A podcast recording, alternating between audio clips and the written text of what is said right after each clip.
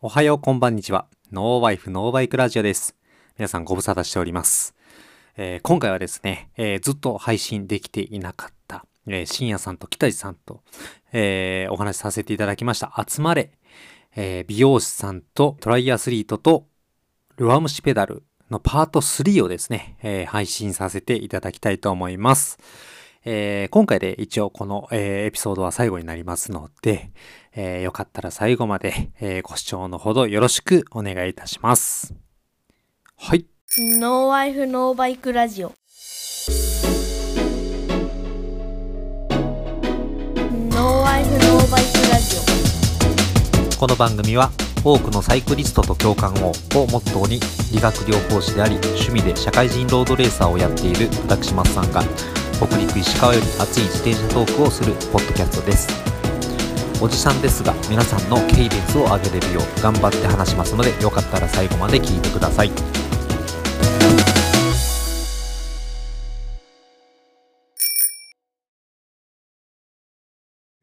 汁を飲んでたのが松井さんなんですよで僕はその落ちたジェルを拾ってたんですよ、松井さん本当はねうん、こんなこと言ったらあれかもしれんけど本当はフレームに全部貼り付けてサコッシュ取らんとそのままスピード乗って行きたあいれは派なそううそうですよねなあんでれも結構手間ですもんね、うんでもまあ当時のさ監ん督が、うんうんダサいっつってやめろっつって、あサコッシュがかっこいいと、う、うんんそこにフいレーやムに木島平のコースでサコッシュきついっすよきつい ボトルすら結構きつかっそうたそうあ、スピードコースなんやそうそうそうそうそううずっと平坦で長く続くんやったらあ多分取れると思うんですけどあー結構そのコーナリングとかも多くて直線距離あんまりないんですよ、うん、テクニカルなんやねそうだからあの補給のタイミングで上げるやつ出てくるかそうめちゃめちゃおるんです よダメなんですらよほんまにおるんですよ紳士のスポーツやからダメなんですよでも狙ってやっとる狙ねってやってまあそすうねなんやあれは、うんへえだからそれ考えてあのフレームに全部ジェルくっつけてやりやっとったんですけどダメやっつってまあ言わんけどまあまあ終わった話ですからいいっすよそうそうそう、んそうそうえでもその方が多分安全に補給はできると思いますねうんまあねまあ、僕らやっぱりサコッシュもらったりとかただでさえボトルもらう経験ってそんなにレース上あんまりないうんからそうそうそうそうねあれも練習しないとなかなかボトルキャッチできないす鈴よね虎でも、うんそのエイドでやっぱ夏の真夏やから、うんうん暑いからスポンジをこうやってああはああありますねこうやってしてくれるんや、んあの絶対気持ちいいわボラ頭ンボランティアさんたちが、はいうんそうでそれを取るのもやっぱ難しいんよねやっぱあの速度域やからはいはいあバイク乗ってた、うんあそれは難しいですねそうんなかなか取れんねんで手とかに当たるとやっぱ相手も痛いないねうんプロじゃないからさそそうですのね渡す私とも難しいですからそう、うんなんかこうこうやって渡されたりとかしたらあ当た当たるのがいい絶対無ね理ですねうんそうそうですねスポだンジから欲しい結のにもらえんかったりそとうかそうだからね弱虫ペダルのあの 3days のレースが羨ましくてしょうがないですよあんな補給があったりとかねねそうそうそうそうあんなレース走ってみたいなって至れり尽くせりなすごい思うだからその点がねファンタジーやと思うんですよね、まあでもほだらねからそのいわゆるリアルとはちょっと違うっていうか、どっちかって言ったらこうツール・ド・フランスに近いよううんほらなね感じで書いてるじかゃっこいい感じでねうんないですか、うん、でもそうじゃないとやっぱり多分ね読む人は多分日本のロードレース界を映してたらダメなんですね多分 あこんなん言うたらダメですよそれはそれで面白い ですよ面白いけど漫画の題材としてやっぱりそういうタイプの方がいうんいんかもしれないですね,、ねうんかなかねその J スポーツ見とってツール・ド・フランス見てあ弱虫ペダルと一緒やってそういうそうそうそうそうそうそうそう、ねね時間差とかねそうそうそうそうんいや本当に思いましたよねえそうですね弱虫ペダルを見て初めてこうあスプリントポイントがあるとかねうんうんあーその山頂そうね山頂のその山岳ポイントがあるとかっていうのは初めてそこであそうなんやそう知りましたわだからツール・ド・フランス見るきっかけだったのは確かに弱虫ペダルかもしれない俺はその僕逆やったかなまあまあ先後にから後からついてきとる後かかららついて弱虫ペダルはそうなんですか、うんうんツールその自転車始めた時はまだその弱虫ペダルっていう存在すら知らんかったから、うんうんね、でも先にツール・ド・フランスっていうのを知って、うんうんうん J スポーツとかで見てあそうなんですそねのあのね栗村さんとかが説明してくれてるようなのを頭に入れて見とってあ、うんポイントとかそんなんなんやみたいなそうそうそうそうだからう僕んだから初めねロヤ弱虫ペダル見てスプリントポイント取ったところのチームが前引かなあかんのかってなんていう ことやね思ってたんですけどこれはファンタジーですよねあれファンタジー やね。それはファンタジーファだンねタジーですね、ううんん。リアルではあまりない、まあ僕ね、そのロードレース側の人間じゃないから、うんよくわからんけども、まあ、実際はこう逃げてる選手がいてツール・ド・フランスとかやったらその集団を先頭で牽引するのに、うんそのトップのチームがうん前に出るっていうのは確かに、まあまあよく聞く話だようんね。そうそうでもあれって見とったらなんやろ、有名どころがなんか前出てるって感じはするんやけどね。ああその写真写り人が前に出るってことうですんかどうやろうなんか前やったらほらねほらゆ前回優勝王者のフルーム有するとか、うんいやもうほとんどリーダーチームが、ね、そうそうですねコントロールしとるというか、うんうん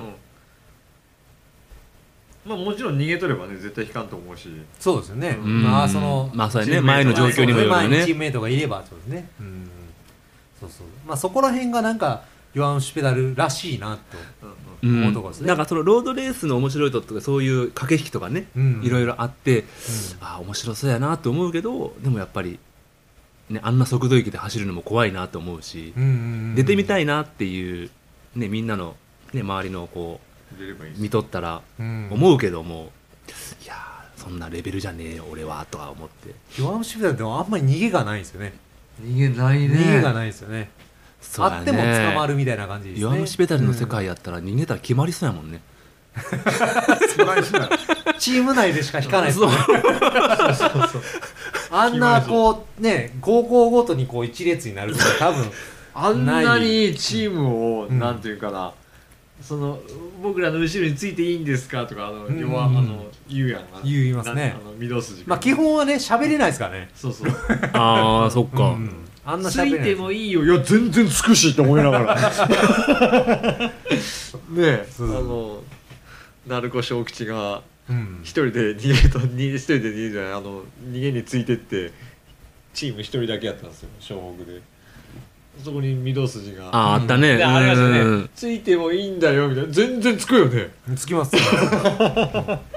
意地とかじゃないよいねいとかねまあそこはへばりつくよみたいなつ ついてなんぼやろ か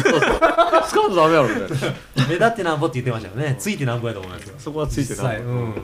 ついてもうもうもうおとなしくしてるからねそうなんですよまあスポコンの要素もねある程度こう加味しとるん部分もあるんやとなやるろほうど入れながらっていねうとそころうですねそうそううん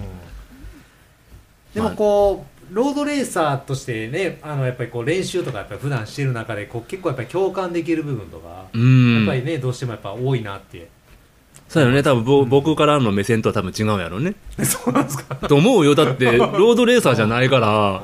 あうーん、ただ僕なんかそうはああいうね弱虫ペダルを見とるのはもうただ単にもうツール・ド・フランスの知識をそのまま当て込んであ見とるだけやそういう見方を見方やしするんですねああうんそうなんですだかから自分が実体験で、うんうんうんねほら後ろについたら楽やとかそういうのは分かるけど、そんなねもう最後の坂の最後で そんなアウター入れるとかあっちはありえんやろって羽生えてこんしギアギア上げるとかマジかなって思 アうウタートップなんてありえんい ねやーおめえ言うとれませんからねいや気持ちいいことないよ無理ねややっぱりそういう部分もねまあるんですけどファンタジーやねまあファンタジー ですねかっこいいですからねかっこいいね漫画の題材としてはかっこいいんですよそうやねんリアルではないですよね多分 そうう、んまあ、そこら辺はねやっぱさすがの俺でも分かるけど、いやー本当にでもやっぱりねそういう実体験としてレースを経験してる2人やったらやっぱ違うん見方も多分多少違ったりするやろうなとは思うけどね100人抜きは無理ですからねいやまあ ねいやでももうそれシュートの久保と一緒ですからねゴールとゴール いやーゴールとゴールもすごいなと思って100人抜きしかもあの沿沿いのところ走るやろこそうそうそうそういやありましたねれ絶対いやいやいやいやいや楽ちゃバんイクコントロールうまいですよでもすごすぎるわマウンテンバイク編でうんそ の思い浮かべたのがその光景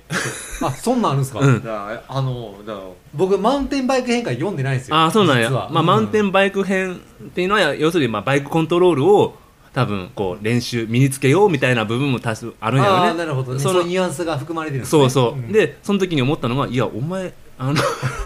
の時め ちゃくちゃすごかった100人脱ぐ抜く時これね5セン1 0ンチぐらいの幅しかもこう言ってこうしますからそうちょっと下がったとこねそうそうすごいよめちゃくちゃバイクコントロールうまいだろうねそああうまいですね坂道くん坂道くんうそう坂道坂くん道くんこうそう本当にねバイコ3ン年生なんですよねもうそう3年生になって身長伸びてるんですか知らんなんか坂道なん君かねいきなりでかくなったら面白いなと思ってますね 謎神経 平坦も弾けるよみたいな感じにな ってくれたら嬉しいなと思ってながら期待えしてたなマんッですよサンはキャプテン誰やったもんえあ今、うん3年目のキャプテン三年目のキャプテンあそうか3年目やし坂道くん世代か長野君も知らんげんね全然知分らかならいんげんねえー、誰やろうでもね答えは言んわんとくけあどーありがとうごうざんいます、ねネタバレになっちゃいますからねでも僕はここに書いてますけど好きなキャラって書いてある僕今泉君がめっちゃ好きなんですよよくわかりませんあシリが反応してくれたすいませんよくわかりません言われとるやん今泉君が好きなんですよねあーそうなんですよねあんまり好まれてないキャラですけどあそうなんや僕はねめっちゃ今泉君がこうすごいクールながらこう熱いのがたまに出てくるじゃないですそうやかねあれがね好きなんですよこうね好かんやつがね急にねなんかこう男気こう溢れ出してこうあねー目の前のことに必死になるっていうあれがたまらない、漫画にあるパターンのやつやねそうですかねうんこのわ脇役じゃないけどセカンドキャラとしてはもう重要なポジションのそうそうそうそうもうたまんないですね、うん、であのふあの2年生の時にこの御堂筋君と最後ね、うんやってあのシーンがこうパリルーブみたいなのとって水たまりの中バーってあーあったねあったねそうそうあっことがもうたまん下りからのうんとこじゃなかったまあちょっと1年目と同じやなって最初それあえて言わんかっ たね俺もあさっごめんなきさい 全体的にはね同じなんですけど全全体的には意外的だねだから1年目のそのねあの土けを御堂筋もすげえすごい好きやったうんですよ、そうんなんですよでも御堂筋も人間臭いよねそうなんですよね御堂筋が一番一ロードレース番をしてそうるそうそうそううん御堂筋くんが一番ロードレーサーっぽいですよね、うんそうなんですよ一番なんか,、なんか人間臭いしなんか嫌いじゃないんやね嫌いじゃないですねうんうんあの持ってき方はあの上レース運び上手やなと思純粋やしう、ねそねうなんかすごい悪く書いたけどああまあまあどっちかってヒールですね、うん全然誰かな好きなキャラ好きなキャラありますか結構ねあの手島くんが好きやっていう人多いですよね、多いねうんそのいわゆる、ゆるやっぱり努力が実るよっていうのがいいんでしょうね、あなるほどね、うんティーブレイクねああティーブレイクありましたねあれはかっこいいなと思っいてやなしないやろと思って これ絶対行くこれ絶対行くチェあチェオチェあーおみみみ俺あのありましたからね実際 あのすごい強い人があのね あのチェーン落ちした瞬間上げましたから自分がそりゃそうや 御堂筋や全然上げるよみんなそうやったよ全然上げるけど追いつかれないけどね俺そうなんやそうそうあのねあのあそこですあの CSC ですわああ群馬群馬じゃない、えーあっちです修善寺修善寺へうんえまあ、佐々木さんっていうね朝崎う亮んそうそう亮君ああほやっそたうなねんですチェーン落ちいしたやんーすごかったね追いついてきま 優勝しろもんね優勝しましたよそれいやそれが本,、ねね、やほ本物や しそれこそ本当にねあのそう題材になるべきリアリアルやしリアルねに作りましたよリアル弱虫ペダルやそうなんですよ、うんティーブレイクはないわねうん、ティーブレ PV イがクなかった俺は上げてた勝ち上げる 俺先頭行ったもんそうなんですよねそういう話そうそうなんですせこいやつなんですよ いやいや俺もそうやったよまあだからその弱虫ペダルってねどっちかって言ったらなんかこうねこうなんやろリアルとはかけ離れたねそうそうあのそうですねだから面白いんでしょまあまあ面白いしなんかちょっとこう離れて見れる部分もあるよね、うんうんうんあの肉弾列車とかさあ田所さん大好きー肉弾列車ありましたね最高やんあんでなも石川さんの後ろ楽っすよ 楽やねそうやねそうなんですよあいのや石石川県のねキャラですうんキャラじゃないあの人ですけどいやあんだけやっぱあのごっつかったらやっぱ順行楽なんかな楽そうに見えるしあの人早いよねうんはいですね早いうんパワーあるからね、うやんやっぱあんっだぱけラガーマンやからか知らんけどあラガーマンなんすか、うんああそううなんんだラガーマンでパワーがあるラガーマン自転車乗ったらすごそうやねあの人ランランしても早いからね、あそうなんですうんかへえ3時間半ぐらいで走る人やし、ねえはいようんツリーハウス作ってるんですねそうあれいいな と思っ て何々自分の家の家の裏にある木裏木ににツリーハウス作って家作ってる家みたいにこう自分ですごいっすよねなんかみんななんか変わったことしとるねみんな結構やっぱりその仕事以外の時間を結構充実してる人が、うねん、自転車乗ってる人は多いですねううんん、うん、みんななんかやっぱそのやっとるね、うん、そうですねまあまあ話が戻りますけどその好きな、えーキャラクターっていうのがあればああれあるまあの言ったら田所さん好きやなあー自分に持ってないもんいっぱい持っとるから スプリントいいなみたいな体大きいですもんねそうあんのなんていうかなスプリントってそんな酸素いるんやってずっと思うああなるほどスプリントってさい俺最近もう息止めてやるもんやなと思ったし、ああスプリントそうですねうん最後は息止めるかもしれないですねうんなんか、うんそんなんなかったしずっとハーハー言いながらスプリント そう しやってたたんですかで全然スプリントの「す」の字も分かってねえなみたいな 最近やっとあの出てあの1000ワット出るようになってきたか らね言ってましたね、いやすごいですようんいややっぱキャラとしては牧島さんやねああそうなんですよ、うんちなみにねあのキャラクターランキングっていうのがあって、うんお1位がその牧島さんなんああそうなんでやすそうなんですよ強烈やもんね髪の毛がちょっと長いですね空 気1年生の時短かったけどねそうなんですよ空気抵抗に悪いよねそうなんですよ空気抵抗にも悪いんですよ、うん、あのスペアバイク結構面白いですよね俺あっちのが好きうんわかりますわかります一緒ですわ本当にだ大学編好きうんあ大学編あるんですか大学編ある僕まだ見てないっすわつ超面白いあマジですか大学編はそう金城とと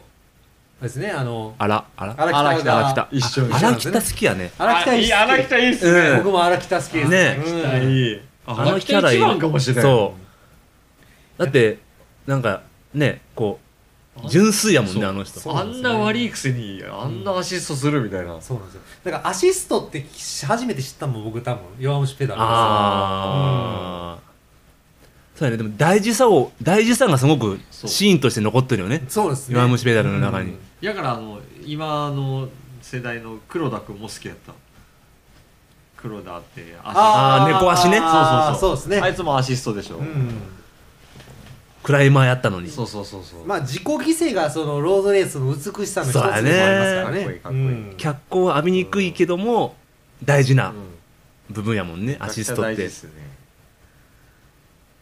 荒北は好きですねうんそうだね荒北忘れてましたね、うん荒北さんやねやっぱそうそうですねああやっぱりあれ見たらビアンキの方がそうねああなるほどなるほどそううんでもだからあれでビアンキめっちゃ売れたもんねやっぱり荒北さんあそうなんですか、実際ねビアンキストアにあるんですよあの荒北のその荒北モデルなんあポスターっていうか等身大のそのプレイ、えーなんていうんですかその看板みたいなのがあってあのビアンキストアのあのエプロンつけてこうやってうんへえマジでそうそうそうあその昔うんあの荒北じゃないけど東堂さんほうほうあほう東堂さんリドレーやないね、リドレーですねでリドレーのからあのカタログうんねあの東堂さん乗っとってああそそううなんです弱虫ペダルファンの中ですごくもうあ需要が高くなってでて、もヤフオクとかでそうすっげえ値段ついとってチンパチンモデルいやそのモデルの名前違う人だからあれあのえ東堂さんはあれヘリウム乗ってるんですかヘリウウムやと思うああやっぱりヘリウムですか、 ねそれめっちゃ高くね元値より高かったんだけどみたいなでもそうやって売れば買う人いますもんね多分そうまあそのねリドレーのその東堂カタログ、まあ、持っとるけど俺、うんえー、そうなんですかそれ売あれるそうんじゃなないんでですすかか今はもう売れんやろうけどね、うんいやーねリドレーが欲しかったよいやでもやっぱりそのロードバイクのその何ですかそのブランドを知ったのも割とあ弱虫ペダルでですねねそうそうそうそうですねそうやねうんわかるそうやねだからい一番最初はピナレロ欲しいと思ったもんねうんのはロあのツール・ド・フランスでやっぱりああフルームが乗ってるからですとかっていうのもあったし、ピナレロすごいわかりますよ、うんピナレロ欲しいなとあのこのドグマの形が、うねん、えやっぱオンダフォークいいっすよねそうあのねくねくねってなっうた、んのあれやっぱいいみたいですねかっこいいなと思ってうん宮川さんがね持ってるんですよねピナレロあそうなんやそうなんですよそうなんそうなんですよ大阪ではピナレロ持ってへてーえやっぱいいよっつって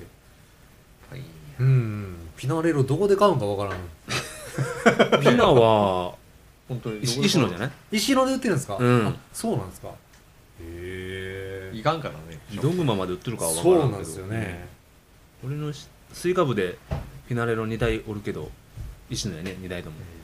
あーうん金持ちのイメージしかないですよねそ やねミナレロは昔から高いよね高いですよねやっぱりうん、うんそうなんですよねだから結構ブランドをそこで知ったっていうのが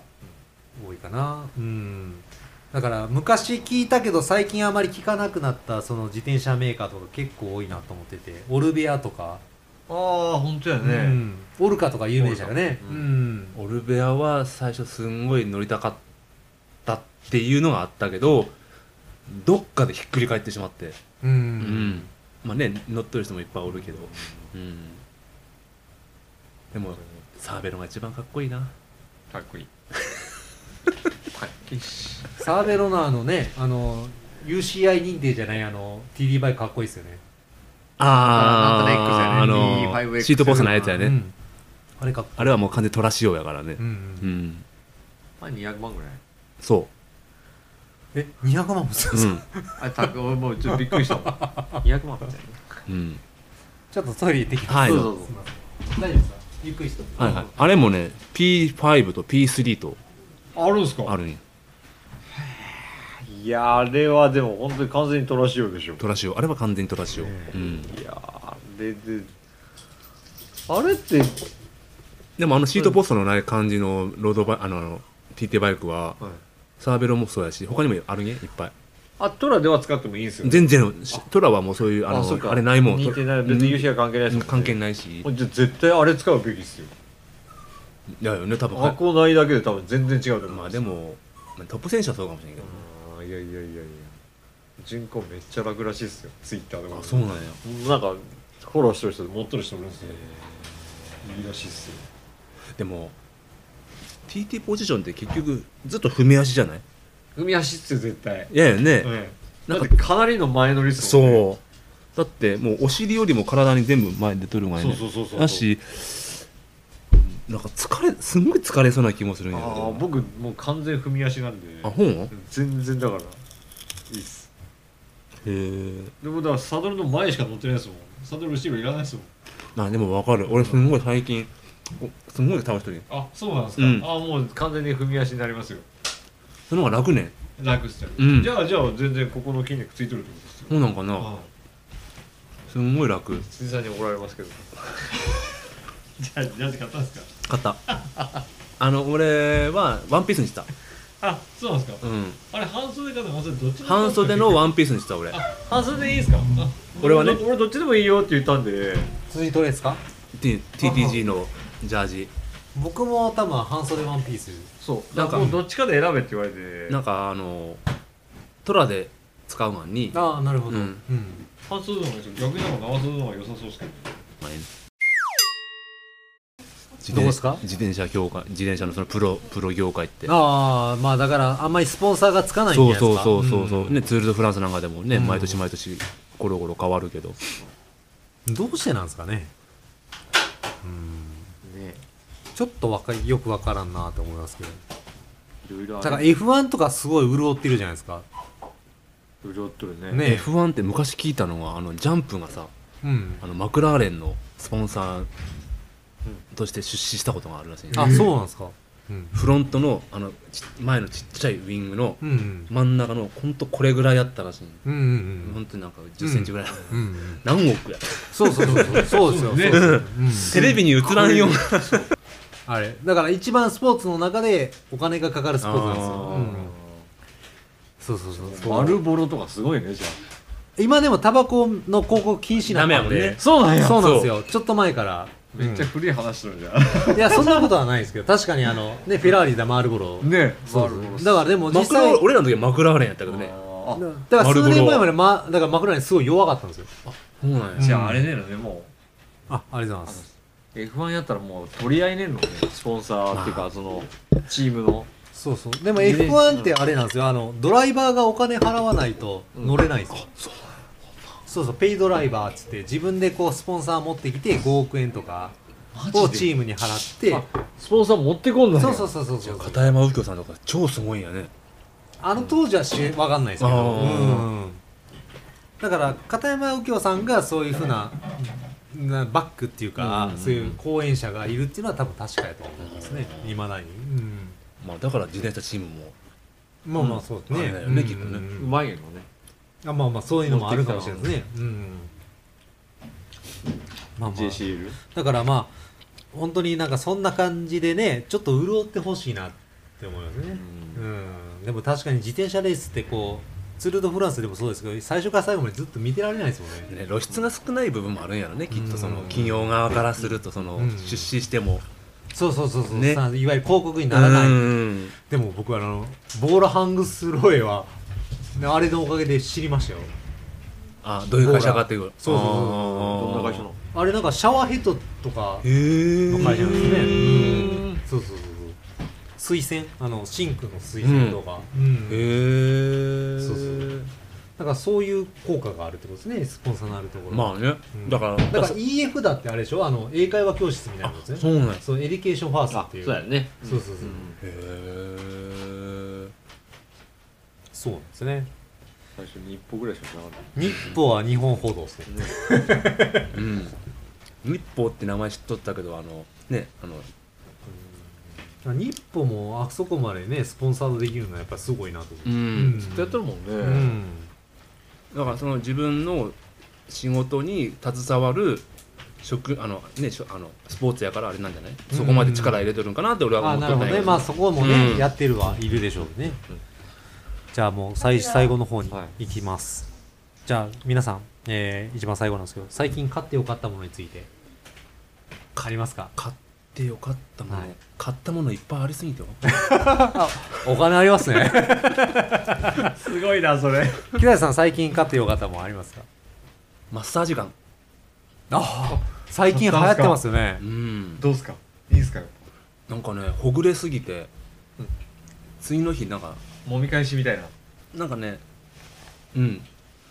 なんかあすごくほぐれとるんやなって思ううんあれすごくほぐれる気がするあれほぐれますようんそうなん奥まで行く気がする、うん筋肉の表面だけじゃなくて、そうそうそうなんかどうしても手だけやったらね表面だけっていう感じやけどそうリゴリゴリゴリやってまあれ楽やうよ、ん本当にただ当ててるだけで、うんうんうん奥までなんかブルブルってくる、ぐらいやるんですかえそれそれこそ本当なんか片足5分とか、そんなもんでいいうんやん、うんすんげえしっかりほぐれてくれることれ永遠にやってますよずっと、うん酒飲みながら結構でも皆さんボディメンタルのやつは結構されるんですねそうしたらします年やねあ年齢的な部分もあると思うだって俺ピップエレゲマ張っとるもん齢 ほんまですか すっげえいいちょっと騙されたと思って時期時期俺本当に張ってますよ僕ほらへえ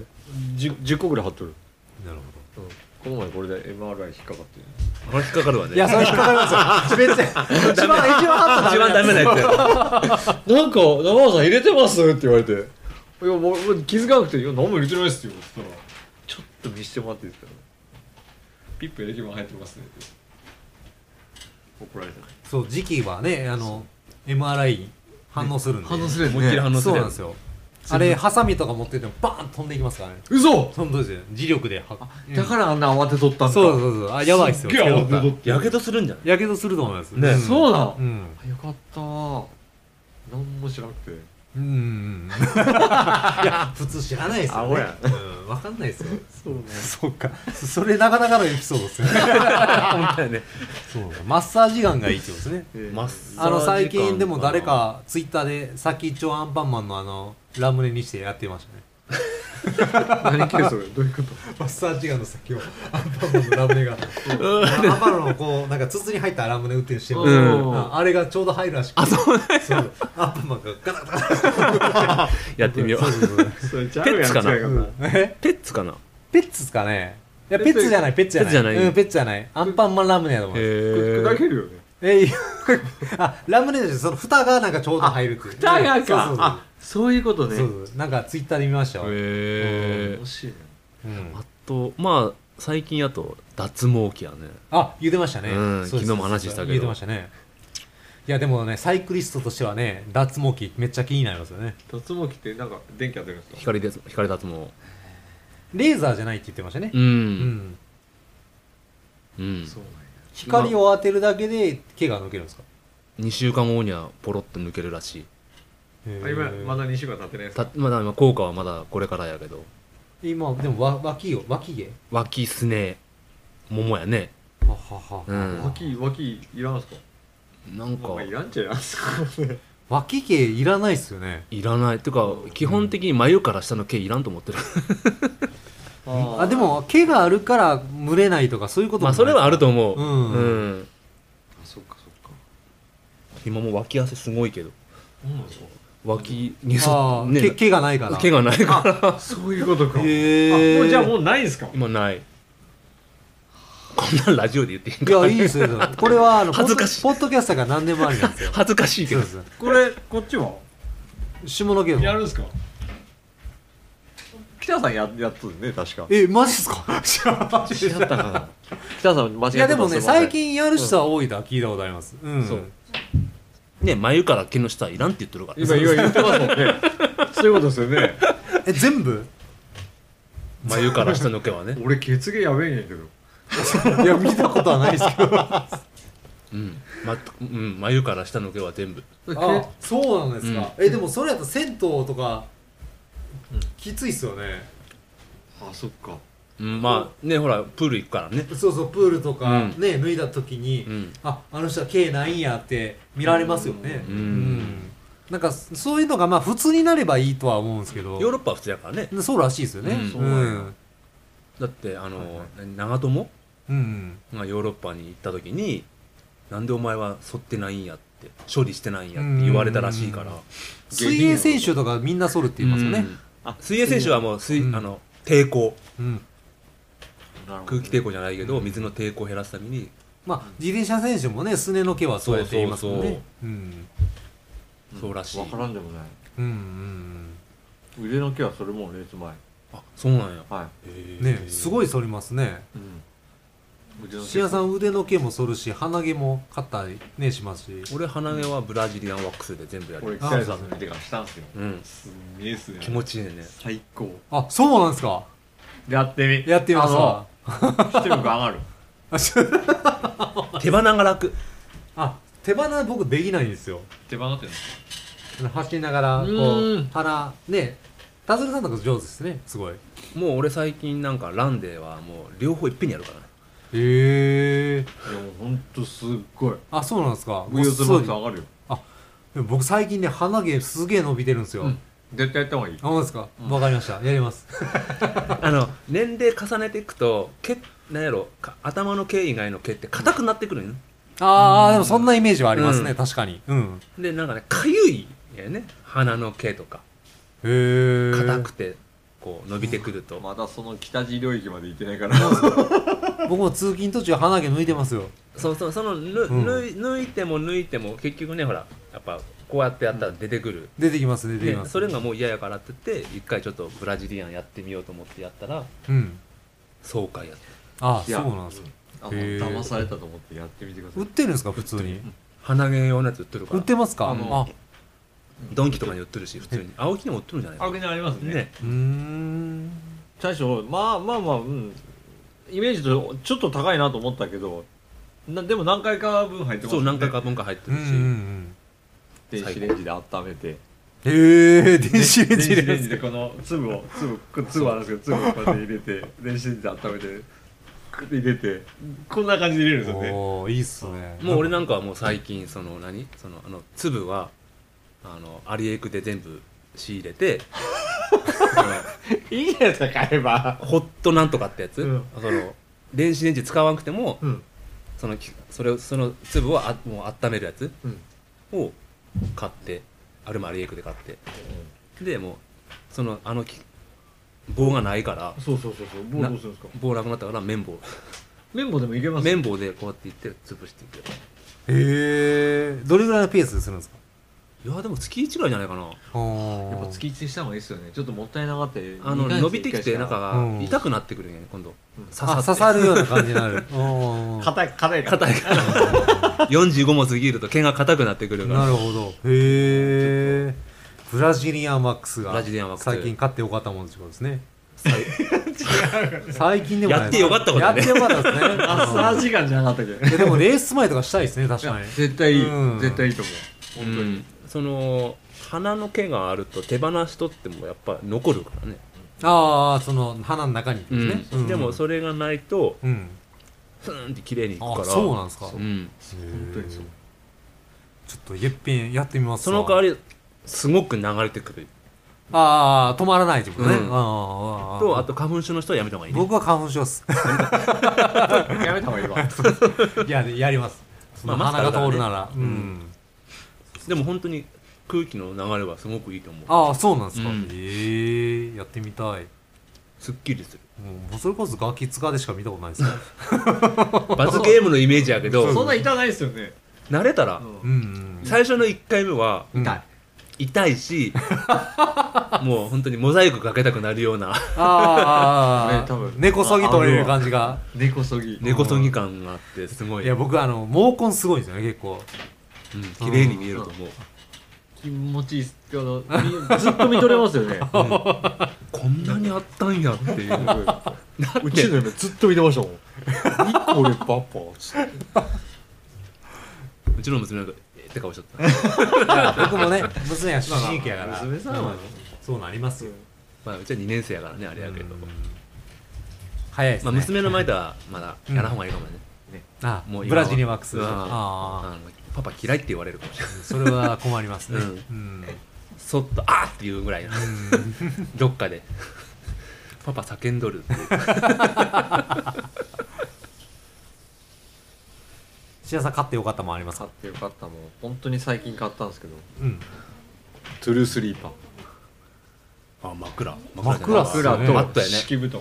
おー敷敷マットか敷マットうんあったよねすっげえいいよあそうなんですかめちゃくちゃ寝れるへえ結構いい値段するんじゃないですかいやあのねドンキでうんトゥルースリーパーもドンキトでゥトゥルースリーパードンキで 福箱みたいなの取ってう1万1000円ぐらいでーどっちもついとってんへえこれ買いやろっつって買ったらいいっすねすっげえよかった薄薄いやつ薄いやつと、うそう薄いやつ 3. 点何三点何センチをこういわゆる今までのマットの上に引くような感じでそうそうそうそううんうんうん引いてオーバーレイテープですよねそうそううそうん枕もなんかなんかこんなこんなんなっとるじゃうんうなんいですうんか、めちゃくちゃいい、あそうなんですうかんいいっすね自分の分しか買わんかったから息子がこっち入ってきますもんああだからそれが良くてってことですそうねうんいやでもマットレスは重要や思いますわマ今まジででそうのん寝違いがすごくてああよくあったんですかすっごくへえしょっちゅうあねそうなんですすっねごいしょっちゅうあってへー俺枕がダメなんかなとかいろいろ考えとったんやけうどん枕もっすよ肩甲骨の柔軟性がなかったえうーんうんあありえそうですねううんんでそれを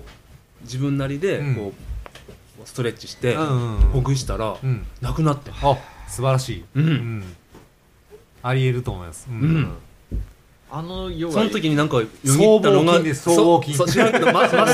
の時マスさんがよぎってなんか知らんけどまあ絶対よぎるでしょうねス そう思うけどトレッチは絶対にうん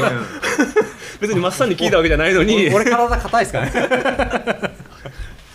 そうすっごい俺も体硬くてそうですねうんまあありえる話やとそうでもスイムするにもやっぱりこの肩甲骨の周りのえ僧帽そう筋そうここら辺そう僕これこう掴むやつですこうやって肩をこれあ、うんこれそうとかはいはいこのうん俺このこの肩甲骨のこ肩甲骨の内側は両頸筋っつってここはいはいあのすごい凝りますわ、うんなんか僕もチャリンコ今日なんかでも帰ってくる最後の方とかやっぱり僧帽あの両頸筋痛くなってきます、へえええだからねどんどん首がね僕後半回らないんですよあ自転車乗るそうなんとやこうやって回らなくなってくるから、へ結ー構危ないだから相当硬いねじゃあそうなんですよ だからそれだけここに力入ってるのあーそうやねなるほどそうそうそうそうそうし俺やっぱ最近思ったんですけどもうすごいすごいあの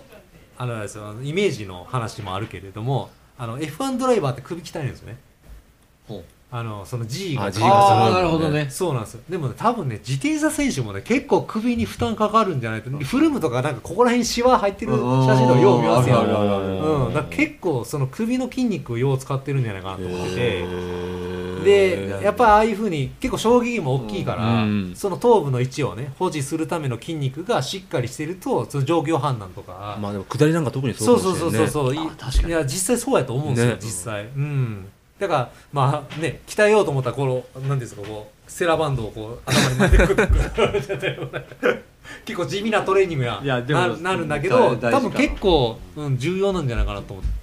死刑から逃れるにも首鍛えるといいっていうもんねそうだからこの首の後ろの筋肉がねあの結構自転車選手みんなあ強ーい強いやろうなと思ってそうで本当にでも、なんかこうここをほぐしてうん、うん一時期なんか YouTube とか見て、うん肩甲骨のそのストレッチとかってやっとったら、へー首の寝違いがなくなって、うん相当固まっとったんですかねともう相当、もうこれガッチガチだったんやうんうんと思う、それこそマッサージガンでこれああね後ろかなかなかしづらいですそうねねとど届かんもんね、うんなるほど俺やりたいのはお尻をやりたくて買ったんやね、うん臀筋の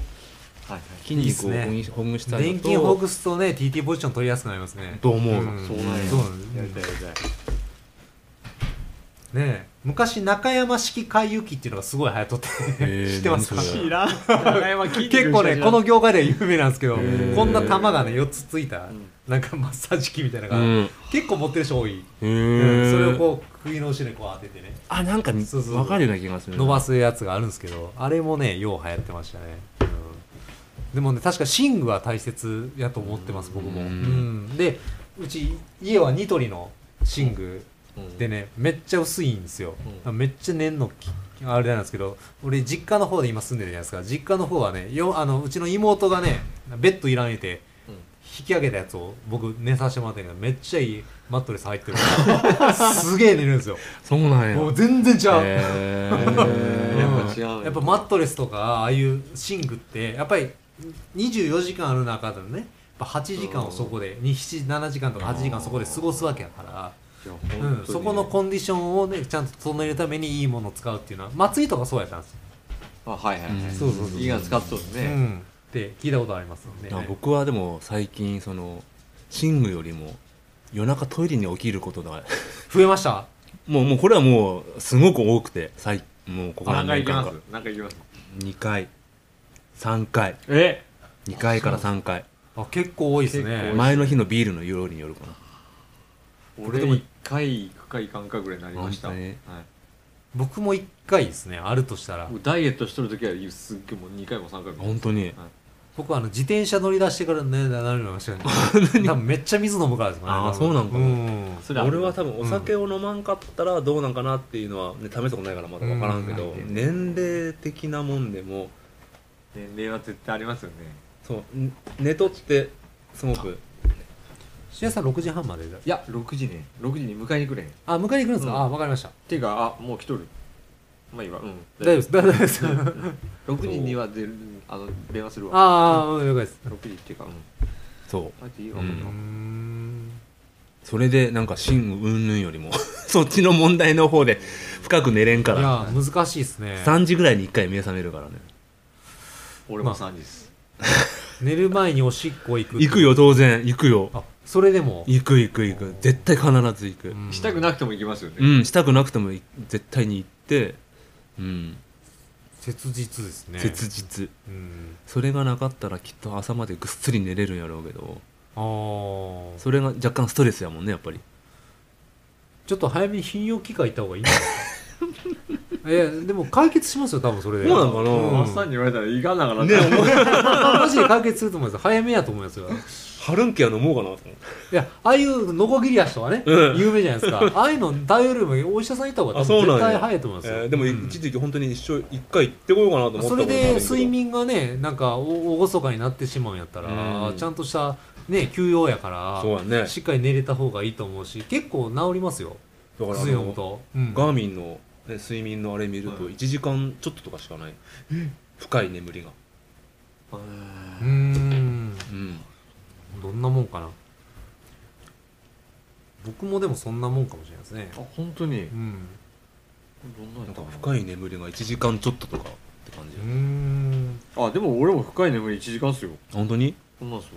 あ本当だうん最初にガッでも寝てる時間少ないやん6時間40 4時に4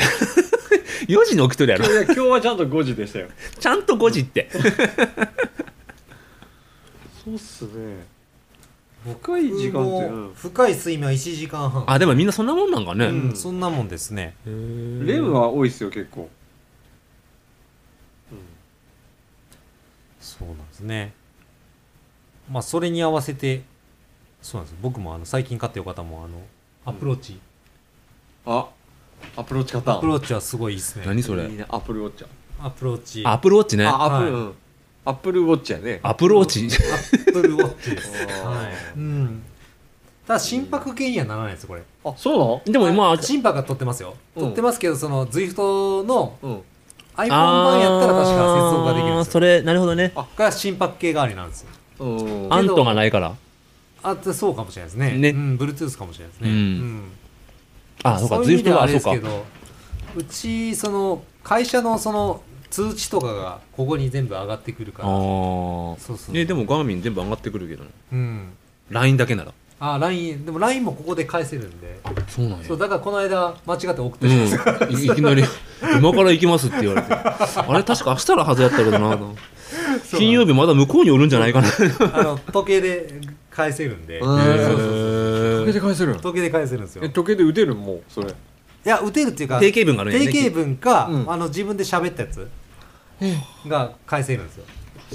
そうですやっぱ結構便利ですねこの点はまあ最近の心拍数がやっぱり僕元の不整脈あるから、そうそう夜間のその心拍数とでかもいいいねかっこいいな結構いいですねだからねそのバッテリー問題がね、ああそうそうそうそうやっぱり1日に1回は充電しますやねうんそうなんやうんそうですねまあまあそのお風呂入ってる間だけとかううん、ん充電するんですけどそのね例えば僕なんかいずれウルトラマラソンに出たいと思ってるうん人間からすると、やっぱ10時間以上のバッテリーないうと、んやっぱガーミンあでもそれは持ちますようん、10時間、うん20時間20時間、うん30時間っていうのが欲しいからら、うんそのロング取ってる時ねなるほど、うんそうそうそうそう僕のガーミンもうだいぶ持たなくなってきでもやっぱりこうトレーニングした後の後の心拍数上がってますねたな上がっとるね上がってますねうんいやうもう疲んれるから疲れでしょうね多分疲労がたまると心拍数は上がりやすいんやなとすごい思います、うんへまあそういうこう自分の状態を知るために、うんうん健康の一環でねそうなんですよだから自転車6時間乗ったらたらもう今日は頑張りましたねでバーで ループ回ってくるんですよ休んでくださ いみたいなそうそうまあ、結構便利ですんで、はい、まだおすすめです結構安いんでそんなに値段もしなくて休んないやろ23万ですよでもあそうなうんんやあじゃあ一緒ぐらいガーミンと一緒ぐらいでしょん俺が欲しいやつは今13万円高高っいっすね欲しいやつやよ高っそうですあそんないいやつあるんですかでもそれソーラー充電する、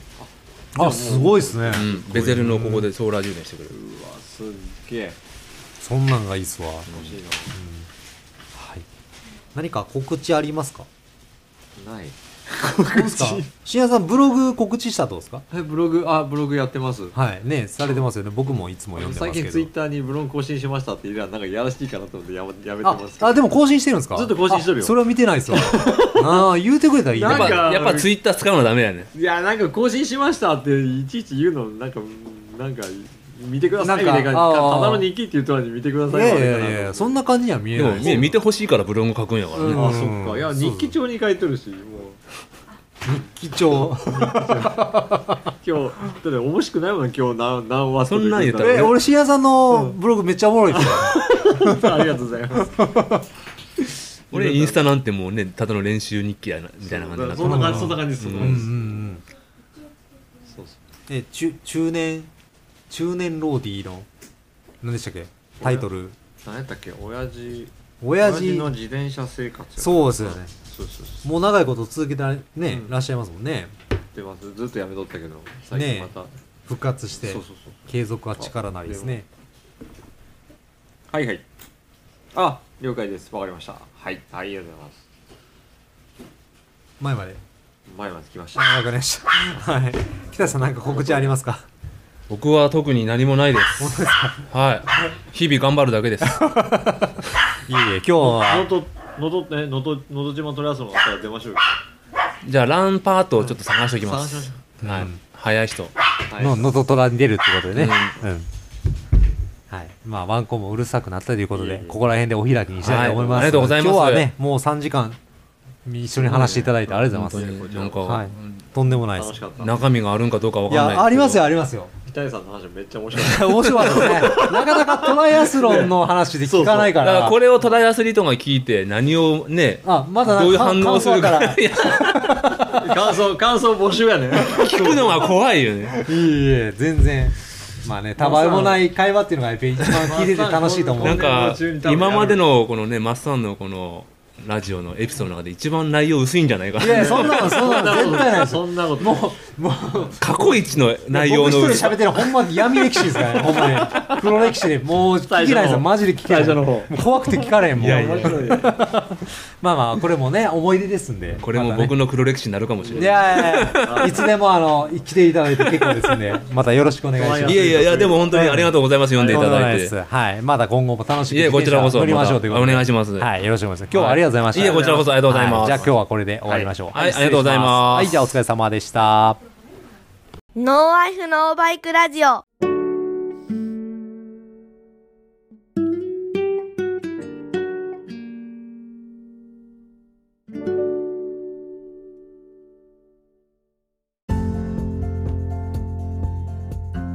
はい、皆さん、えー最後までご視聴ありがとうございました。えっとですね、まあ、今回ご出演いただきました北井さんはですね、えーっと会社を、えー離れてですね、まあ、今回美容師さんとして独立、えーされることとなりました。まあ、先日からですね、えー石川県輪島市の方で、まあ、クイックカットのね、お店を、えー個人で、えー始められておりますのでですね、またぜひあの観光がてら石川においでになられた際は、そうですね、ぜひ、あの、輪島までですね、まあ、できれば、できれば、チャリンコで行っていただいて、ワンカット、えーしていただきますとね、あの、非常に、あのー私としても嬉しいですので、またぜひともよろしくお願いいたします。なんて言ったって私の、あの、担当スタイリストでございますのでね、あの、腕は一級品でございます。はい。またよろしくお願いいたします。はい。っていったところでですね、まあ、久々の更新となりました。で、まあ、結構、えー前の配信から、えー時間が経っているんですけれども、ここでですね、まあ、私の近況っていうところを、まあ、えーちょっとお話ししようかなと、えー思っております。まあね、どうでもいいっていう方もいらっしゃるかもしれませんが、まあ、ちょっと聞いていただけると嬉しいです。はい、実はですね、まあ、3月中旬にですね、まあ、西日本チャレンジロードっていう、まあ、レースがあるんですけれども、まあ、ここでですね、まあ、全日本選手権の資格を、えー取りたいなと思いましてですね、まあ、ご出演いただいた深夜さんと、あともう一人石川の、えーサイクリストと一緒にですね、あの待ち合わせをしてですね、あの広島の方まで行ってきました。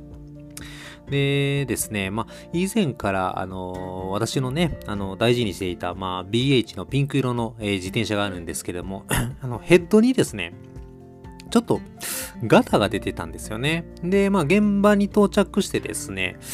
えっ、と、まあ、思想しようかというところで、まあ、思想始めたところですね、やっぱちょっとヘッドのガタつきが気になって、で、まあ、そこでですね、まあ、トルクレンチ借り借りてですね、あのーまあ、要はステムのボルトを、まあ、しっかり締めたんですよね。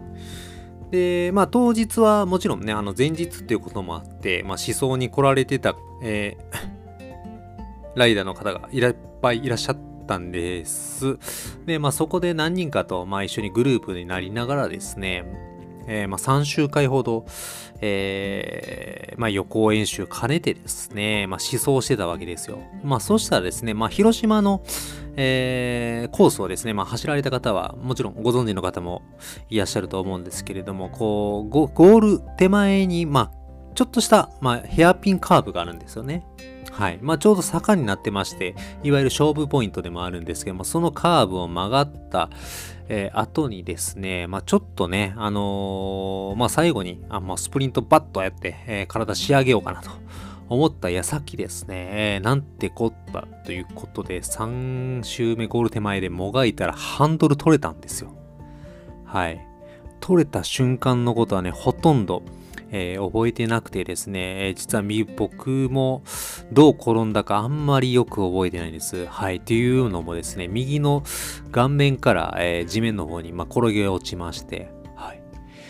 で、指も突き指したんですよね。はい。で、まあ、頭をゴンとぶつけたもんでですて、まあ、見た目の怪我はそんなに実はないんですが、まあ、実は転んだ当初の記憶であるだとか、あと気がついたら、そうですね、深夜さんが僕のバイクを片付けてて、えー車に乗るように誘導してくれたところまでは、なんとなく覚えてるんですけど、本当に一瞬記憶が飛んでるんですよね。あの、非常にあー危ない状態だったとは思うんですけれども、まあ、その後は、まあ、特にね、問題なくこうやって、まあ、過ごせているので、本当に、あの、御の字ではありますが、やっぱり改めて危険なスポーツだなと、えー思いました。で、なんでこんな事故になったのかって、えー言ったところなんですけれども、これはですね、やっぱりレース前に、もう一度、まあ、整備不良っていったところで、まあ、しっかり、えーステムを、のナットを締めたことにあると思うんですよね。まあ、前々からちょっとヘッドが緩みやすいということを考えるとですね、おそらくですが、やっぱりもうすでにですね、あの、いわゆるフォークのコラムに、まあ、クラックが入ってた可能性ですよね。で、それと、まあ、しその、えーボルトを締めて、もうそのコラムが折れてしまったんですけれども、で、実はあの広島のあ西日チャレ西チャレの会場でちょうど、えー自分が車止めた隣ですね隣にですね、えーこの BH を扱っているあの代理店えーの方がですねあのいらっしゃいましていやこのフレームはあの限定のカラーですごく珍しいんですよ大事にしてくださいって言いに来てもらったところね申し訳ないんですけど実は昨日壊れちゃってっていう話をしたんですで自転車を実は見てもらいましたらですね、ぜひあの皆さん一度ね、あの時間がある時にでも確認いただきたいなと思うんですが、あのプレッシャープラグですよね。プレッシャープラグがですね、いわゆるこうステムの、えーコラムとステムの接点の部分よりちょっと高めに設置されとったわけです。はい。よくよく見ていただけるとわかるかなと思うんですけれども、まあ、ステムのボルトも上と下で、え2箇所ありますよね。コラムにつける側。まあ、ちょうどその間のところにえプレッシャープラグがあればですね、まあ、ある程度締めても問題ないんですけど、そのプレッシャープラグの位置がちょっと高めになると、要は、あの、下側のナットを締めた際に、えー要はその真ん中に何もない空洞なので、まあ、きとてもクラックが入りやすい状態になってたと。まあ、これが多分今回折れた原因なんだろうねっていうことを、えー教えていただきました。まあ、実際ですね、まあ、あのプレッシャープラグも、えーショップの人に組んでいただいた後にですね、一回自分で取れてしまったので付け直したんですよね。おそらくその付け直し方に問題があって、まあ、今回このような、えー事故につながったっていったところを考えますと、やっぱりこういった、まあ、命預けてるものの、ね、商品にはなると思うんですけど、やっぱりね、あの、プロの人に見ていただくってことが、いかに大切かっていうことが、えー今回、えー身に染みて、えー分かりました。ね、そんなに大した怪我ではなかったっていうあの話をしましたけどね、実際はこう、結構珍しい指の骨折をしましてね、あの、突き指した時に、えー受傷するタイプの骨折なんですけれども、マレット骨折っていうんです。結構珍しいんですよね。まあこれはどういった骨折かっていうと、まあ、指の、えー末節骨の、えー付け根ですね。えー背側側なんですけど、まあ、ここが、えー折れてしまいました。ここ折れるとですね、ここに、まあ、実際あの筋肉の腱がついてまして指を伸ばす腱なんですよね、まあ、それが緩んでしまった状態はいで一応保存療法で治そうとしたんですけれどもまあある程度は治ったんですがやっぱりこう、えー普通にしてると他の指と比べてちょっと人差し指だけがちょっと先がね曲がってるっていう後遺症が、えーできてしまいましたはいまあ、ちょっとずつね、使い慣れてきて、えー最近は、えーそんなに不自由さも感じなくはなってきたんですけど、やっぱりちょっと、ショックですね。はい。あとは、頬に傷ができましたね。はい。まあ、顔からいったんで。 まあ、その時はもう、やっぱりここに傷残すとちょっとやばいなと思いましてね。あの、ホテルについてるあの、スポンジありますよね。ボディを洗うタイプのスポンジ。あれでこう、傷口をうわーってね、あ、ちゃんと洗ったんですけれど、まだやっぱりね、皮膚ができて間もないせいか、やっぱりちょっと紫外線当たるとですね、シミになりやすいみたいで、まあ、たまにテープ貼って保護したりするんですけど、だいぶ薄くは、えーなってきましたが、まだ少し、ちょっと跡が、はい、残っている状態です。特にお酒なんか飲んだら跡なんかはね、少し赤くなって、本当に、えー怪我したところがわかるような状態なので、まあ、ここも慎重にですね、後々シミにならないように、えー今後もケアしていけたらいいなと思いますが、どうもちょっとシミになりそう。 ねえ、大切な顔に傷をつけたらやっぱりね、自分のことならまだいいかもしれませんがね。あまあ、自分の子供とかお嫁ちゃんがなったって言ったらやっぱりショックですしね。うん。まあそういったことを考えたらいかにこう自分がリスクのある遊びをしてるんだなというところもまあ反省がありましてですね。まあやっぱり落車してから3週間ほどまあ、まともに自転車には乗らなかったですね。まあそういった時にちょうど娘がですね、まあ関西に遊びに来てたっていうところもあって、まあそれで、まあある意味自転車に乗らなくて有意義な時間は、えー過ごすことはできたんですけれども、まあ体重がですね、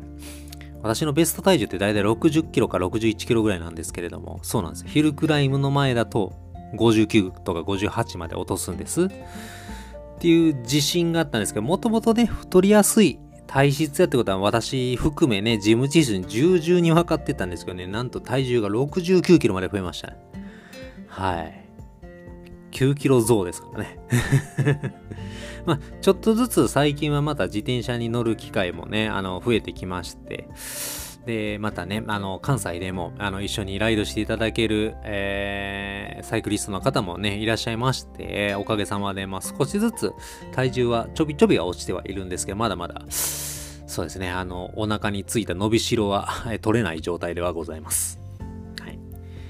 ね、あの、この BH のフレームは本当に何回も落車してね、まあ、それなりにもこう粘ってくれて、私もすごい、えー気に入ってた、えーフレームではあったんですけれども、まあ、今回コラムがもう、えー長さ足りなくなってですね、まあ、レースでは、えー使用できない、えーレベルになってしまったので、えーまた、えーフレームとホイールを、えー購入しております。はい。まあ次はね、まあ今の時代の流れもありまして、まあディスクロード、えーっていったところを購入したんではございますが、なんとですね、知ってはる方はね、知ってると思うんですけど、今ね、ディスクロードのね、コンポないんですよ。そう、めっちゃ値上がりしてて、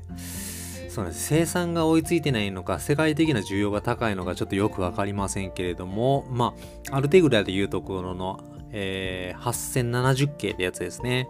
まあ、ディスクロードプラス DI2 のタイプなんですけれども、まあ、それがなかなか手に入らない。で、まあね、今回まあ島のずっと使ってきたのでたまにはまあスラムもいいかなと思って E タップも探してるんですけれどもまあ両方ともこの今ディスクロードのこのコンポの需要が高すぎてですねうんあのオークションサイトとかでも見たりするんですけどもうオークションサイトも定価上回ってる状態なんですよねはいまあ、こんな状態なので、ちょっと当面ね、あのフレームとホイール購入したにもかかわらず、ちょっと自転車組めそうにないなと、えー思うところもありましてですね、まあ、最近は昔乗ってたビアンキを、はい、えー乗ってます。やっとですね、なんかちょっと、なんていうジオメトリーっていうか、にも慣れてきた感じが、えーしますし、ポジションも少し、えー以前の BH に近くなってきた中っていうところもあって、乗りやすくは、えーなってきましたが、やっぱり、ね、前のこう乗り心地というか踏み心地というかっていうのがやっぱりちょっと懐かしいですねはいなんかしみじみしちゃいます まあまあまあまだまだこのねレースに耐えうるようなえコンディションっていうのは戻ってはきてないんですけれどもまずはちょいちょいですね、まあ、強度を上げつつ、まあ、距離を乗ってですねやっぱダイエットしていきたいですねやっぱ痩せてくるのが目に見えて見えてきたらね、あのーこっちもがぜんとやる気になります。あのーツイッターにも書いてましたけどね、ライド終わった後に体重測ってもしょうがないですよ。脱水なんで。じゃなしに朝起きて、一番にパンツも脱いですっぱだかで測る体重っていうのを今ね、毎朝測ってまして。えーで、ちょっと楽しみでもあります。やっぱりですね、辛いもん食べたりとか、アルコール飲んだ次の日っていうのはやっぱ体がむくみやすくて、ちょっと体重がね、重めになるような、えー私は印象を受けますね。はい。まあね、ダイエットしたいんですけど、やっぱりね、ビールうまいっすね。はい。なかなか平日は飲まないようにと、えー心がけてはいるんですけれども、もうこの間ですね、夜な夜なビール、久しぶりに買ってきて飲んだらめっちゃうまかったですね。やっぱりこう、クラフトビールの先駆けと言いますか。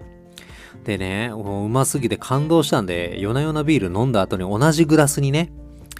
もう一度あの、グリーンラベルついだんですよ。 やっぱりね、味の差ってあるもんですね。 いやー、やっぱりね、高級なビールに舌を鳴らしてはいけないなとえー思った一瞬でもありました。はい。まあ、こんなつまらない話をちょっとしてしまったんですが、まあ、私の近況っていったところも、えーございましてですね、まだまだ、まあ、ちょっと仕事は忙しかったりはするんですけれども、えーまあ、自転車はですね、まあ、当面レースはないんですけれども、まあ、レースに向けて、えー体作りっていうところはしていきたいなと、えー私自身思っておりますので、えーまたなじ、えーそうですね、進捗状況、報告できれば嬉しいなと思っております。えーこのポッドキャストもですね、気まぐれでアップロードしてますので、えー大変申し訳ないなと思う一面もあるんですけど、またよかったらね、聞いていただきましたら、えー嬉しくに思っておりますので、またよろしくお願いいたします。はい。はい。えー、またですね、えー、ご意見、ご感想などはですね、えーお問い合わせフォーム、えー作っておりますので、またそちらから、えーお願いいたしますか、もしくはですね、ノーワイフ、ノーバイクラジオの、えー、ツイッターアカウントまでリプライ、もしくはダイレクトメッセージをよろしくお願いいたします。まあ、次のエピソードまだちょっと考えてはいないんですけれども、ぜひぜひまた、えー新しいお話がお届けできればなと、えー思っております。えー今後も、えーちょこちょこえー頑張っていきたいと思いますんで、またどうぞよろしくお願いいたします。それでは次のエピソードまでさようなら。